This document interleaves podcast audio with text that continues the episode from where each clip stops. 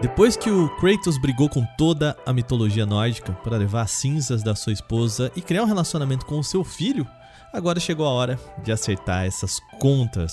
Vamos falar do grande lançamento da Sony para o PlayStation 4 e PlayStation 5 para esse fim de ano. Eu sou Wagner Waka aqui e não tô sozinho. Comigo, hoje. Aqui é o Igor Leves de Almeida. Muito bem, então chegou a hora da gente descobrir se God of War Ragnarok vale o play. Muito bem, sejam bem-vindos e bem-vindas ao Vale Play, nosso podcast de domingo, tão pedido aqui nesse feed do podcast Canaltech. Por aqui a gente vai falar de séries, filmes, games, cultura pop em geral para você poder curtir e relaxar nesse domingão com a gente. Estreando por aqui comigo hoje tem nosso querido Igor Leves. Tudo bom, querido? Seja bem-vindo pela primeira vez aqui. Conta pro pessoal o que, que você faz aqui no Canaltech, cara. Eu sou redator aqui, né, no Canaltech. Eu tô na, na editoria de produtos, então vocês que costumam ver as análises, reviews de celular, notebook, fone de ouvido, essas coisas, eu tô nesse time. Ainda não tô pondo na mão nos produtos, né? Eu ajudo mais uhum. com matérias frias, coisas assim. Mas estou sempre ali ajudando o pessoal com as fichas técnicas, com outros assuntos de Black Friday, por exemplo, que tá chegando agora. Tá bombando, e, pois é. E é isso, agora também tô dando uma pontinha ali na parte de games, né, que o pessoal tá cobrindo e tal, e tem algumas coisinhas pra gente conversar hoje, né? Muito bem, hoje a gente vai falar aqui sobre God of War Ragnarok, mas antes eu queria lembrar vocês que a gente segue na nossa campanha de pedir para vocês aí, nossos queridos ouvintes, é, mande sugestão de série, filme, games que você gostariam que a gente comentasse aqui agora no final do ano. Vai dar aquela baixinha, né? Aquela baixa de, de games e, e séries, enfim, filmes saindo aí. Então é o momento da gente também tratar aquelas pautas mais frias da cultura pop. Então aproveita, manda pra gente em podcast.canaltech.com.br, tá bom? Lembrando, o Igor já, já deu spoiler aqui pra gente, né? Black Friday tá chegando e esse ano a gente vai ter, como sempre, aquela nossa livezinha para você acompanhar todos os produtos, para você não perder nada que tiver rolando aí de bons produtos, bons preços. A gente sempre faz ali na virada, né, da quinta para sexta, para você pegar lá, porque as coisas acontecem mesmo é na madrugada, né? Então, já fica ligado na noite de quinta-feira, jogo da seleção. Vai, cara, vai ser. Nossa, maluquice, cara. Porque vai ser jogo do Brasil estreia na Copa. Aí depois vai ser Black Friday. É um dia que a gente não vai descansar aqui no canal. Altas emoções, não é mesmo? Altas emoções, altas emoções. Então, fica ligado, não se esqueça, acompanha a gente por aqui que você não perde nada, beleza? Vamos então agora para o nosso podcast.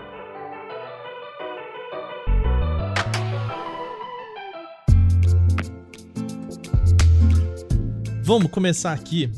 Se aquela pessoa que está ouvindo esse programa, provavelmente essa pessoa já sabe um pouquinho sobre o que, é God of War, sobre o que, que é essa, essa franquia tão famosa, né? Eu diria que uma das franquias mais famosas da, da Sony, né? Dos consoles PlayStation.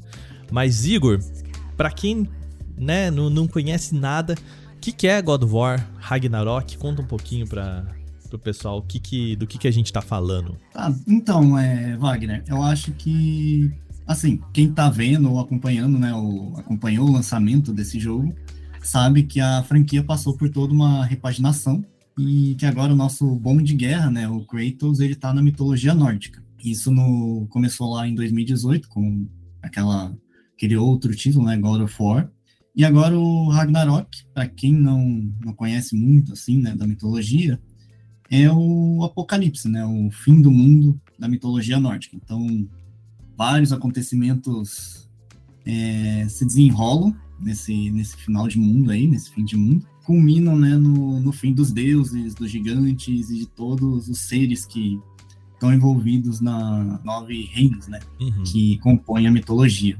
Então é um, é um cenário bastante rico.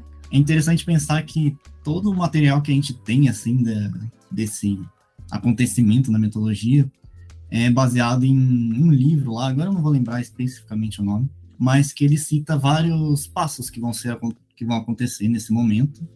Uhum. E o jogo começa exatamente no estopim, né? Então, não sei se já pode falar ou não, né? Mas tem alguns spoilers do primeiro jogo, então é importante é. tomar cuidado para você que está ouvindo, assim, se você ainda tem interesse, não chegou a, a jogar o primeiro. Primeiro, é. A gente pode soltar spoilers do primeiro jogo, tá? Lembrando Isso, que aqui não temos primeiro. spoilers do 2, né? Do 2 não vai rolar. Então, no, logo no finalzinho, né, do primeiro, a gente acaba matando o Baldur, né, que é um dos deuses que compõe, né, o panteão lá nórdico. Inclusive, ele é meio irmão, né, do Thor, para quem não conhece. E ele é o estopim, assim, que começa realmente todo esse, esse apocalipse.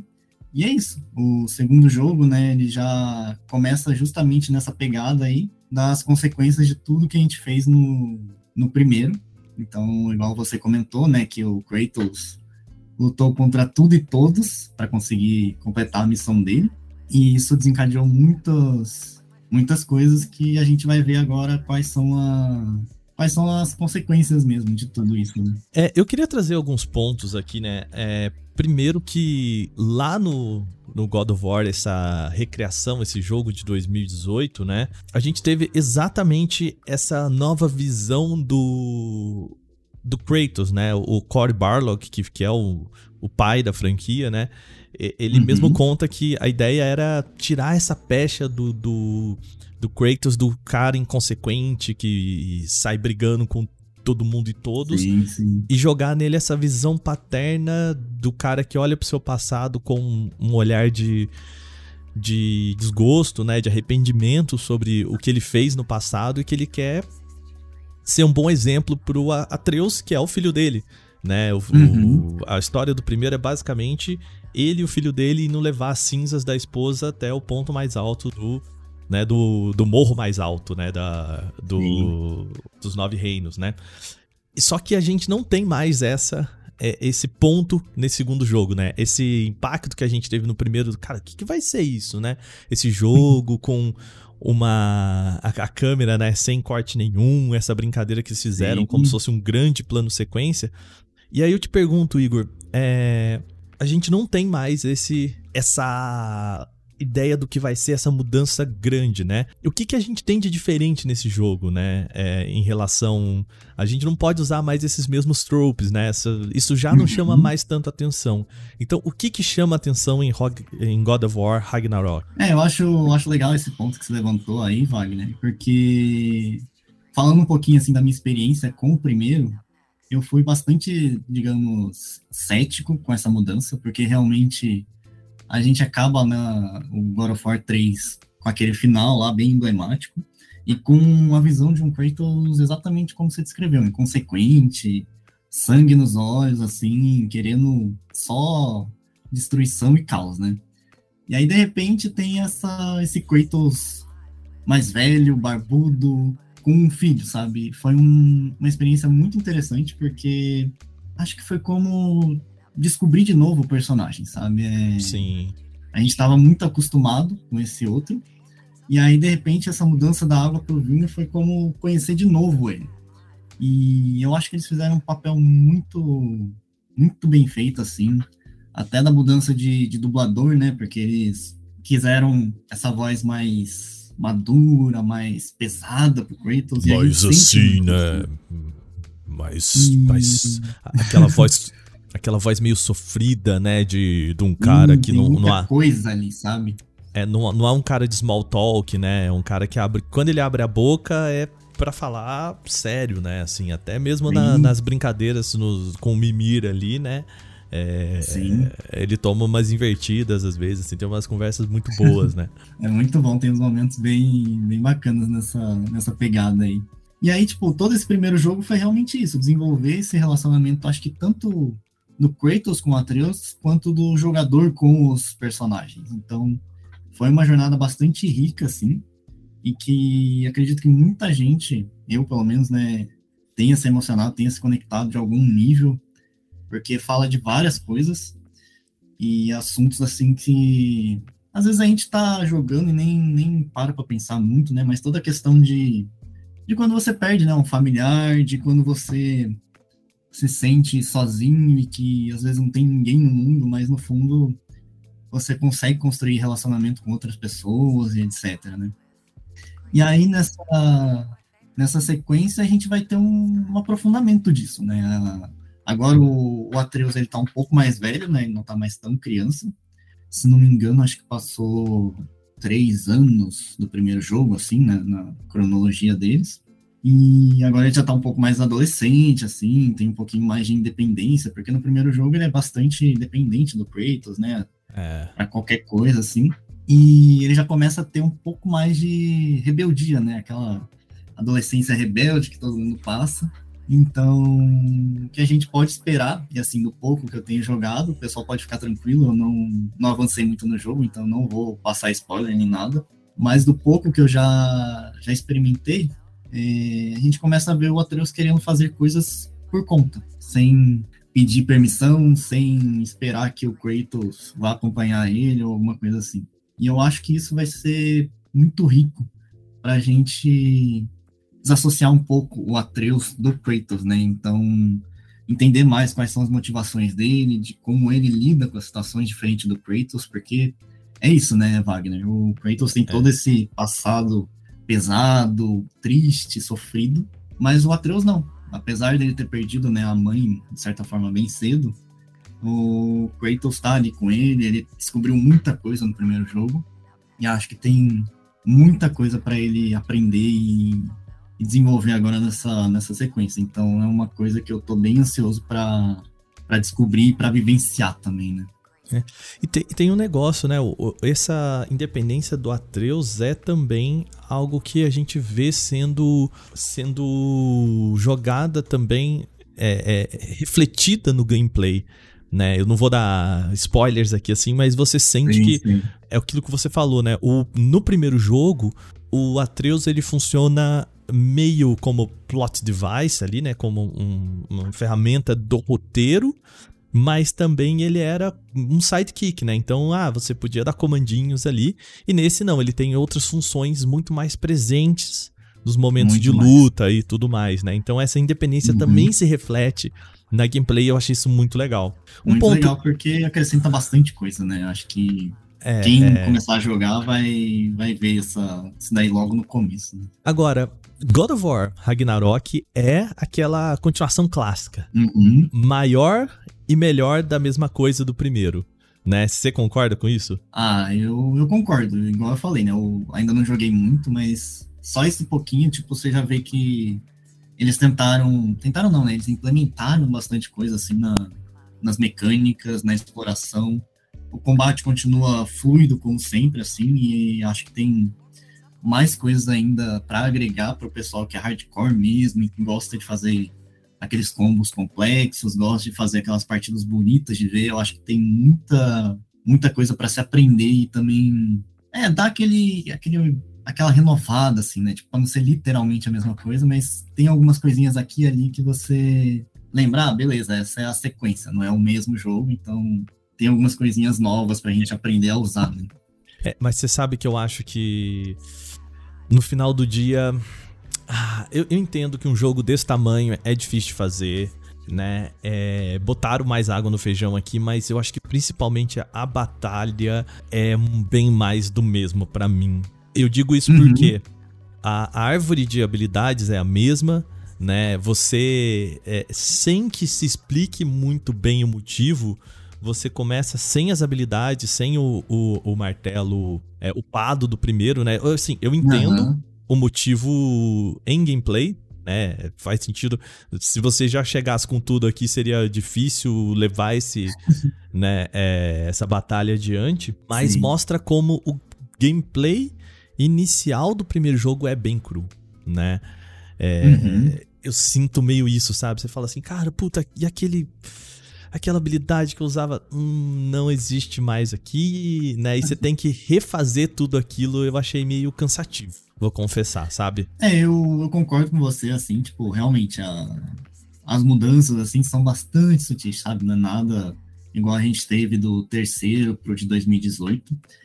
Mas, e assim, pensando um pouquinho no, no que você comentou, né? Ah, a gente começa o jogo sem muita explicação o que eu pensei assim, mas isso é uma coisa bem, bem minha, é que teve, né, esses três anos que eles meio que sossegaram, sabe? Ficaram, digamos, enferrujados. Então eu meio que associei essa, esses três anos como se fosse uma. Não diria uma apresentadoria, né? Não é exatamente isso. Realmente eles. Baixou a guarda, assim, né? Isso. E aí pode ser que isso tenha, digamos, entre muitas aspas, enferrujado, né? As armas, as habilidades, eles ficaram fora do combate por muito tempo. Então, para mim, foi, eu interpretei desse jeito, mas com certeza, não tem nada explícito, né? Que, tipo, ah, igual a gente tinha na, na trilogia clássica, né? Que ele sempre perdia os poderes no, no começo do jogo para você ter essa justificativa de como de crescer o personagem de novo, etc, etc. E, e realmente concordo com o que você falou, tipo, o gameplay em si é basicamente o mesmo. Inclusive tem um amigo que ele fez essa mesma crítica. Mas não sei, tipo, se a gente pega os primeiros também é bem. É literalmente a mesma coisa, do 1 pro 2, do 2 pro 3, é uma. São mudanças sutis, né? Então, acho que quem gostou, e eu sou um dos que gostou bastante, assim, dessa mudança, e eu acho o gameplay bem viciante, assim, sabe? É, não, longe de mim dizer que é um gameplay ruim, né? Mas é. É que eu acho que eu tô numa fase, assim, cara, de que é, eu tô buscando mais frescor do uhum. que conforto, sabe? Eu tô buscando Sim. mais sair da minha zona de conforto aqui, mas aí eu acho que é pessoal, né? Aí eu não posso trazer isso para uma análise que se propõe mais abrangente assim. Mas eu senti um eu senti um pouco dessa falta de frescor na gameplay, sabe? Sim, sim. É, eu acho que eles jogam muito isso pro Atreus. Eles, eles se, né, depende muito dessa, desse frescor no Atreus. Eu acho que ele é o, o, o, ponto de novidade desse jogo, o grande ponto de novidade desse jogo e, e uhum. também né, na narrativa e tal. Talvez aí eu gostar, gostaria de, de uma ousadia um pouco mais ali, né? Mas, cara, tô pedindo ousadia de um jogo que já foi muito ousado no primeiro, né? Deixa os caras respirar também, né? Um pouquinho, né? Pois é, pois é. Pra gente seguir aqui na nossa discussão, você acha que precisa jogar o primeiro pra cair em God of War Ragnarok? Olha, Wagner, eu. Igual eu comentei, né? O primeiro jogo a gente desenvolve todo esse relacionamento com o Kratos e o Atreus. E sim, eu acho que precisa, justamente por conta disso e também porque todo, toda a sequência é baseada no que aconteceu do primeiro, sabe? Então você precisa entender os players que estão ali no tabuleiro para saber o porquê da que as pessoas aparecem de repente, né? Porque logo no comecinho do Ragnarok já aparece um personagem muito icônico que o pessoal tava esperando bastante. E se você não jogou primeiro, você não entende porque acontece o que acontece, sabe? Sem muitos spoilers. Então eu, eu diria que sim, é um precisa do outro para você ter a experiência de fato de, porra, eu acompanhei o Atreus molequinho, agora ele já tá adolescente. O Kratos tá muito preocupado com essa, essa movimentação dele de querer ser independente, de querer fazer as besteiras dele, porque ele sabe como isso é perigoso, né? Então você já começar do, do Ragnarok, pode até ser que você, se você tiver um conhecimento da mitologia, você consiga identificar ah, os personagens que vão aparecendo, etc. Mas também tem que lembrar que o jogo é uma, é uma adaptação, sabe? Não, não é nada ipsis literis, né? Então a gente não vai ter a, a mitologia nórdica no passo a passo. Até porque tem um, um Kratos ali no meio de tudo isso. Então, o primeiro eu acho que sim, é, é um tanto essencial, pelo menos para você ter o. reconhecer os personagens, descobrir por que, que a gente tá onde a gente tá mesmo. Concordo com você, eu, eu diria até um pouco além, assim, porque esse jogo, ele conta com o fato de que você jogou o primeiro. É, até porque eu acho que ele é bem ruim em dizer o, o que, que aconteceu no primeiro jogo, né? Você tem meio que uma projeção na parede ali que passa um videozinho muito rápido do que aconteceu no, no primeiro jogo. Até para quem jogou lá em 2018, acho que vale a pena revisitar um, um, uns pontos assim, dar uma olhadinha no Wikipedia, dar, dar uma olhada nos vídeos do, de história no, no YouTube, assim, porque é, eu acho que ele é muito ruim de fazer esse previously, sabe? Ele, assim, o que aconteceu no último episódio, né? É, ele conta bastante, assim, que como se você tivesse acabado de jogar o primeiro e já engatou no, no Ragnarok. Exato. É muito isso. Exato. Então, inclusive para quem jogou, eu acho que, que vale essa revisitada, pelo menos na história ali, sabe? Não tô falando de jogar de novo, até porque eu acho que jogar um depois do outro deve ser muito cansativo. Exatamente Sim. porque a gameplay é a mesma, né? É muito parecido assim. Mas dá uma olhadinha, né? Dá uma, dá uma dá essa buscada aí, porque senão pode ser que você é, você fique perdido. Então concordo com você. É um jogo para quem, é um jogo para iniciados né?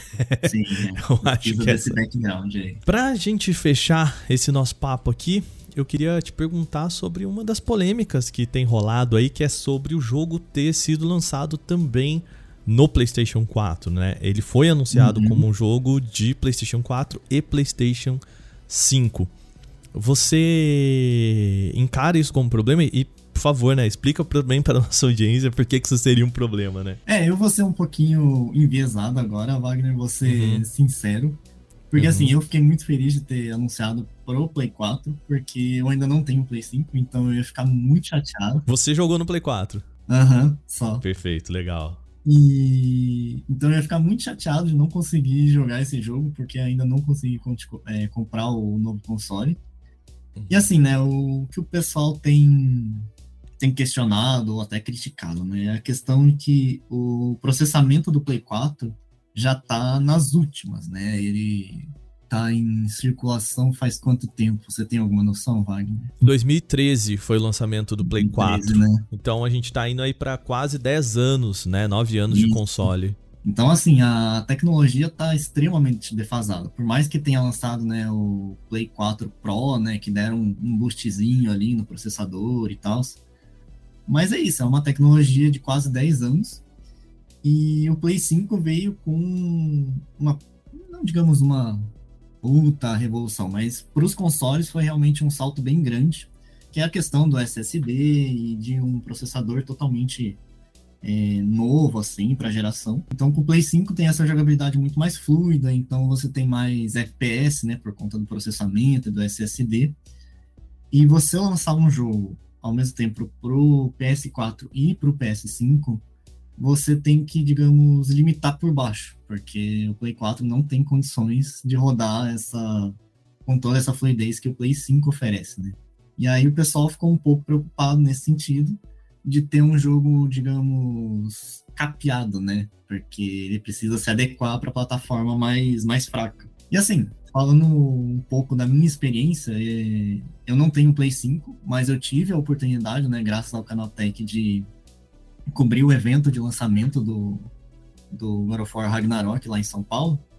E a gente teve a, um tempinho para jogar em um Play 5, né?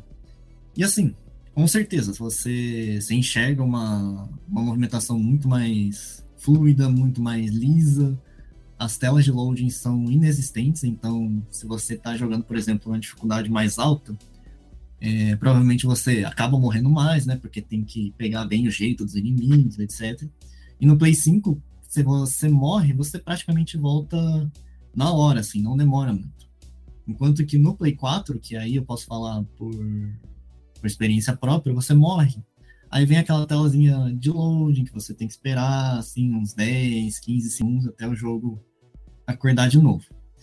E também tem o diferencial do, do controle, né? O DualSense tem toda aquela tecnologia de vibração, de gatilhos responsivos, e isso dá uma, uma imersão maior, né? Você se sente mais ali dentro daquele jogo, dentro daquele mundo, um peso maior na, no que você está fazendo.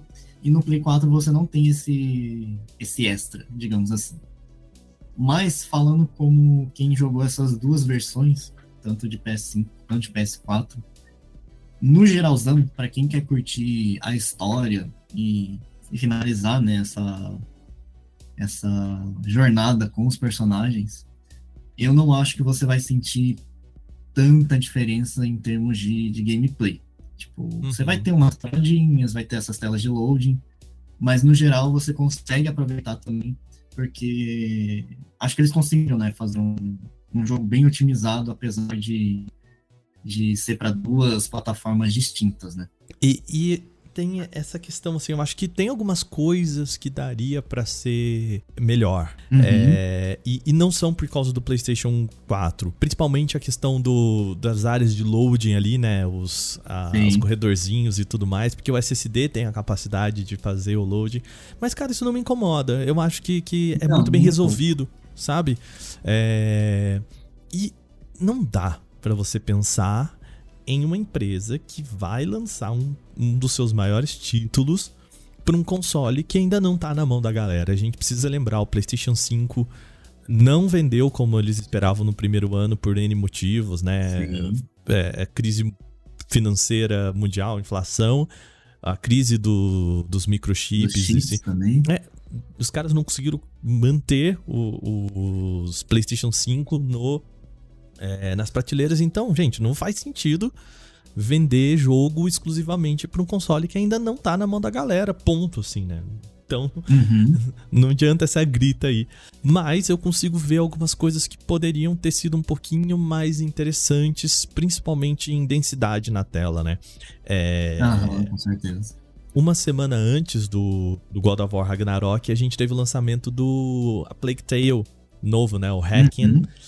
E ele é um jogo mais bonito que o, que o God of War Ragnarok. Sim. Exatamente porque ele é um jogo de. Ele é um jogo de nova geração, exclusiva de joga, nova geração, né?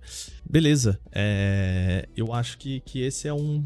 Esse. Esse é um ônus que a gente vai ter e, e, eu tô bem com isso, sabe? Não, não é um problema também, não. Assim, eu acho que escolhas faz sentido o que eles fizeram, e eu acho que mesmo fazendo isso, eles executaram muito bem. Roda bem no PlayStation muito 4, bem. roda legal no PlayStation 5, e eu joguei no PlayStation 5. Tô jogando no PlayStation 5, né? Então, eu acho que tem que. A gente tem que pesar essas, essas duas coisas sim. Mas não. Eu, eu, eu tô bem com isso, sabe?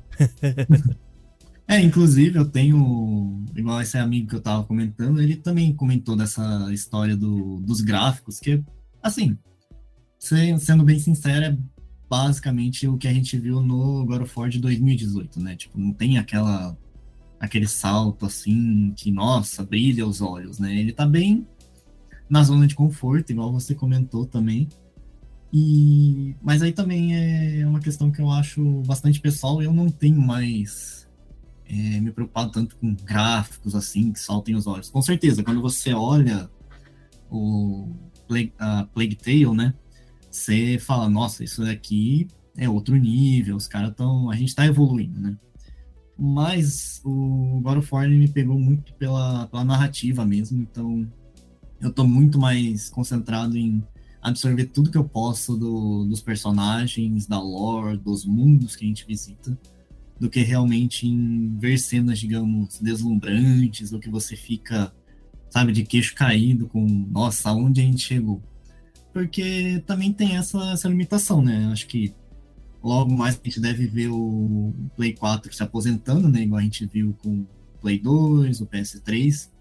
E aí, com o tempo, é ver jogos cada vez mais é, bonitos aos olhos novamente. Por enquanto, a gente está naquela fase de transição, assim, e toda essa escassez, essas crises mundiais que a gente teve, é, contribuíram, digamos, negativamente, né, para a gente ter esse salto mais rápido.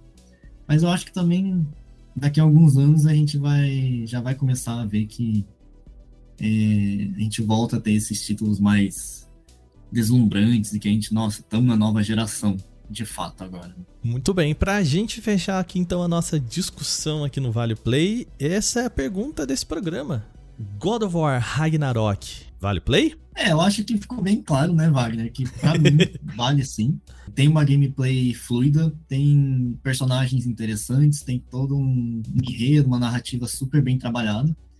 E também é interessante para os players mais hardcore, igual eu comentei, tem uma mecânica, digamos, complexa para combates, que você, se você investir, você percebe a diferença entre um cara, um pro player e um cara mais casual. Então, assim, se você está procurando um jogo para focar na, na, narrativa, tá interessado em ver por que, que o pessoal fala tanto desse God of War, como a gente comentou, né? Começa do primeiro para você ter essa ter esse primeiro contato entender melhor como que é qual que é a proposta dele, né? Mesmo se você jogou os antigos, é importante. E é isso, é um jogo que eu acho que tem bastante a oferecer, ele é não é exatamente mundo aberto, né? Mas tem muita coisa para você explorar ali, né? E dá para perder umas boas horinhas, assim, se afundando na, na história, nas explorações e caçando os itens. Que é uma coisa que, pelo menos para mim, eu gosto, assim, pra passar o tempo e tal. Então eu acho que, que vale o play sim, viu, Wagner? Muito bem, eu concordo assim embaixo. Também é um jogão que vale o play. Lembrando que o primeiro, ele tá naquela. É, na lista de jogos ali da, de assinatura de PlayStation, né? Então, uhum. PlayStation Classics também, né? Que eles estavam. Enfim, né? O, o, pacote ali, se você quiser, vale assinar o serviço da, da Sony só para você jogar God of War primeiro. Acho que se você não jogou, faz muito sentido para você. Muito bem, então agora terminado aqui o nosso quadro principal, vamos para o nosso outro quadro, que é aquele que vocês já sabem, o Vale Ficar de Olho.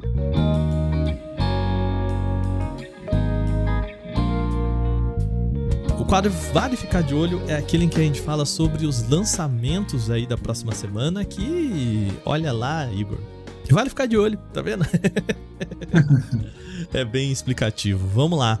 Uh, começando falando sobre WoW. Você, você é, um, é um fã de World of Warcraft, cara? Olha, eu vou te falar que na minha juventude, assim, nos meus na anos de adolescência. Juventude. Ontem, né? Você tá falando, não é isso, né? é, uhum. eu, tinha, eu tinha mais tempo assim para jogar, então eu uhum. tive uma fase de, de jogar. Eu peguei, para quem conhece os clássicos, né? Eu peguei o Wrath of the Lich King, ou em português. Caraca, olha. A ira do. Não sei se é a ira do Rei Lich ou se eles traduziram também é. o nome dele, eu não tenho certeza. A gente chama. É o Lich King, não, não, não tem jeito. É o Lich né? King, exatamente. Então eu peguei essa, essa expansão aí. E assim, jogava bastante, viu? Mas depois você passa na faculdade, aí começa a ter que estudar, depois tem que trabalhar, então nunca mais assim tive a oportunidade de, de voltar a jogar. Vez ou outra eu acompanho o que tá, o que tá saindo, assim, as expansões. Eu vi que também teve essa revisitada, né, no, nas expansões clássicas, né, esse WoW Sim, o WoW Classic, então, é. A gente teve o Burning Crusade, de novo o Lich King agora. Aí bate aquela, aquela nostalgia, assim, gostosinha. Mas, realmente, faz anos, assim, que eu não, não ponho a mão no, no, no WoW, assim, mas era um, era um joguinho gostoso, assim, de jogar com os amigos. Você perdia umas madrugadas boas, assim, sabe? A gente tá falando de WoW aqui porque tem, vem vindo uma nova expansão, é o Dragonflight, né? Ele veio uhum. depois, se eu não me engano, de Shadowlands, que, cara, te, nossa, teve toda. É, toda um, um, uma questão aí, mas. Porque, se não me falha a memória agora, eles adicionam uma quinta área Aí uma quinta zona, a F The Forbidden Reach, né? O, o, eu acho que eles traduziram como o, o canto e o canto proibido, né? O, a região é, proibida, alguma coisa. Eu te devendo, assim. Wagner, porque é. realmente não, não olhei nada sobre esse Dragon Fight. E que é, cara, é basicamente mais uma expansão aí de WoW. Esse jogo que, putz, cara, né? Já tem mil anos aí lançando uhum. expansão e ainda é uma, uma das franquias mais, mais rentáveis da Blizzard aí, do braço Blizzard do, do conglomerado, né? Então, Sim. é isso, chega dia 28 para PC, né? PC aí no tanto Windows quanto para Mac tem o Dragonflight, que é uma expansão obviamente paga aí de WoW. Uh, seguindo para lançamentos, a gente tem a estreia no dia 23 na Netflix, a série Vandinha. É um, uma revisitação aí da, da história da, da família Adams, né? Cara, e que vem né, focado né, nessa personagem que é a, uhum. a Vandinha, né? A, a aquela a criança ali, né? A versão bem, bem criança da, da família Adams. Vai ter o Tio Chico ali, já anunciaram, e, e, tudo produzido pelo Tim Burton, né? E tá muito bem elogiado essa a série. Estreia na Netflix, que eu gosto muito do Tim Burton. Eu gosto do Tim Burton desse, sabe, nesse... Uhum, nessa pegada terror, né? Ele tem uma, uma mão bem, bem certeira nessa, nessas produções. Eu também gosto. Eu não... É, é que o Tim Burton, ele é muito bom para fazer esses mundos meio é, sabe aquele Goosebumps, assim, sabe? Aquele Sim. mundo fantasioso de, é, de Noite do Terror, assim, né? Que é, é meio infantil, mas é, é, um, é um lugar que você gostaria de estar, porque é, terror, mas é meio. ah, Mágico, né? É mágico, isso, né? É, então eu Uhum. gosto muito dessa pegada Tim Burton, assim, eu acho que ele faz isso muito bem. Tá aí, Netflix, dia 23 de novembro. Pra fechar aqui, a gente também vai ter finalmente a, a- o season finale de. O, a- o final da série, né? De Walking Dead. Cara, eu vou te contar um negócio. Eu, eu li Kirkman Aham. quando começou lá em 2010 a, a- o The Walking Dead, o que me pareceu, né, o, pra quem não, não sabe, o Kirkman é o cara que escreveu o quadrinho do Walking Dead, que era maravilhoso, os quadrinhos. E o que me pareceu é que o Kirkman criou uma série que ele não sabia como terminar. Porque é isso, tá na 11ª temporada, tá? São 11 temporadas aqui Jesus. E que vai terminar agora no dia 20 de novembro. ah, o final da série, 24 episódios nessa última temporada. Pra mim, eu já abandonei ali na. Cara, em 2015 eu já não tava mais acompanhando nada, porque é isso, sabe? É. é- virou pra mim um negócio que não, não vai pra frente, sabe? Não vai pra frente, né? Assim, eu, eu não tenho, eu não sou muito fã de dessa temática, né, de zumbis e tal, mas eu cheguei a assistir a primeira temporada. Eu acho que tinha tinha muito potencial ali, porque era realmente uma pegada mais, digamos, mais, não queria dizer realística, mas talvez mais crua de como a gente realmente sobreviveria, né, num apocalipse zumbi. Então a gente tem, né, esses personagens que a gente gosta, a gente odeia e a gente ama odiar.